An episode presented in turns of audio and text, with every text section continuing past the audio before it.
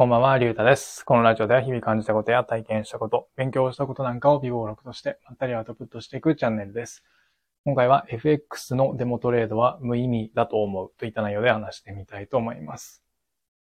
やっぱりこう FX を始めるってなった場合に、まあ多くの人は FX のデモトレードから、まあ、試しにやってみようってなると思うんですよね。うん。で、もう僕はそれは、うーん、あんまり意味ないというふうに思っています。で、特に最近なんか目にした CM で、えっと、FX をゲームで学ぼうみたいなアプリなんですかね、あれは。っていう CM を見て、うん、さらに、うん、それは違うんじゃないかなっていう思いが強くなったところがあります。うん。じゃあなんでその FX のデモトレードは、まあ、無意味だと僕が思ってるかというと、まあそれは感情が大きく動かないからですね。まあ自分のお金を入れてないので、まあデモトレードなので、自分のお金をこう入金したわけではないので、仮にこう負けたとしても、あんまりショックがないですよね。マイナス1000円だろうが、マイナス1万円だろうが、マイナス10万円だろうが、まあ、ああ、マイナスになったな、ぐらいしか思わないんですよね。うん。僕も実際 FX を始める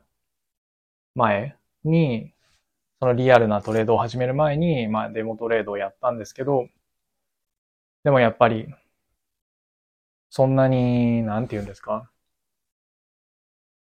なんかショックなこともないし、こう、どこかこう、ゲーム感覚でやってしまっていて、まあ失ったとしても、本当に、まあ例えばポケモンで言えばポケモンの中にもこう、お金って存在すると思うんですけど、それがちょっと減っちゃったなぐらいの、本当にゲーム内のコインが、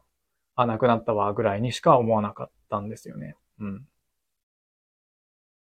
でも FX でこう買っていくには、それじゃダメだと思うんですよね。うん。しっかりとこう自分が入金したお金を失った時の、その負の感情っていうんですかね。あ、なんか、あ、負けてしまった。また1000円、1万円、10万円も失ってしまったというような、そういう気持ちに対して、こう体勢をつけるというか、うん、メンタルをコントロールして、そのマイナスが出たとしても、その後にこう取り返そうみたいな変なトレードをしないようなトレーニングっていうのが必要だと思うんですよね。でもデモトレードだとそれができない。ですよね。うん。で、あとは、そういう、うーん、負けたとしても大きく感情が動かないので、デモトレードだとなんか通常ではやらないようななんて言うんですか、ギャンブル的なトレードもしてしまうと思うんですよね。実際僕もデモトレードで、確か500万円ぐらいの元で、を設定して、まあデモなんで自分で自由に設定できたと思うんですけど、確か。だから500万円ぐらいを設定して、で、1回のトレードで失ってもいい金額を確か100万円とかに設定して、で、まあ負ければ100万円失うし、もしも勝っで、2倍、3倍になれば200万円、300万円みたいな、通常ではありえないようなトレードをやったりとかしてしまってたんですよね。500万円で、まあ1回のトレードでリスクにさらす金額が100万円の場合、そのリスク許容度って言えばいいんですかね。が20%じゃないですか。500万円のうちの100万円なので。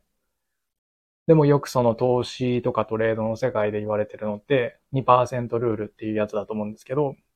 だから元手に対して、えっ、と、リスク、1回のトレードでリスクにさらしていいのは元手の2%まで。だから500万円の2%だったら、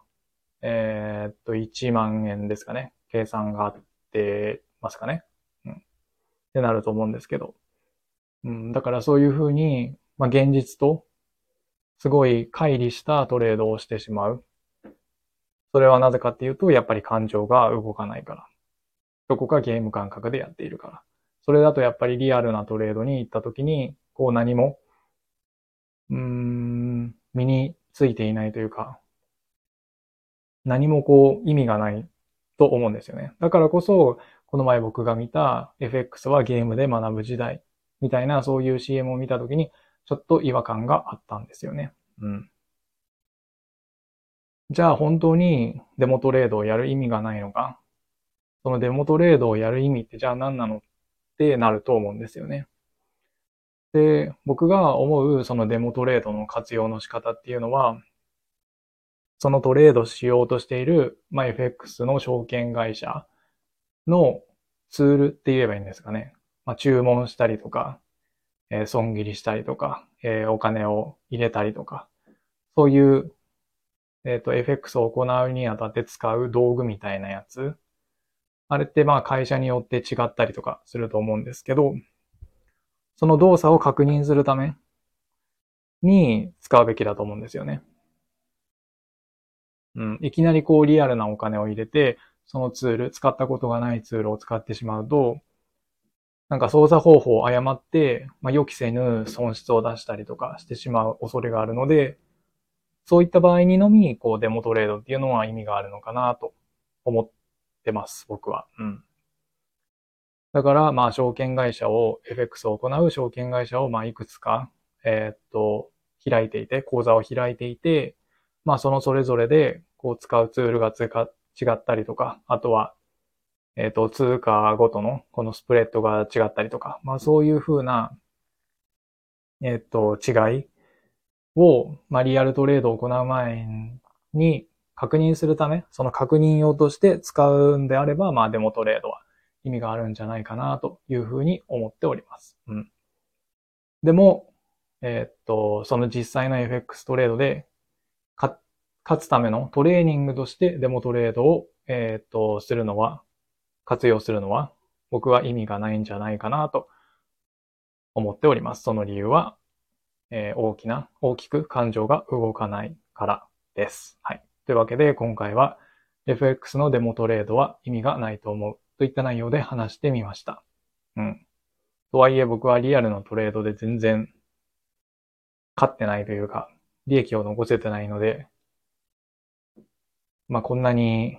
えっ、ー、と、FX を語る立場にないとは思うんですけど、でも僕の経験上、まあでもトレードはそんな意味ないよなって思ったので今日は話してみました。はい。それでは今回はこの辺で終わりたいと思います。ありがとうございました。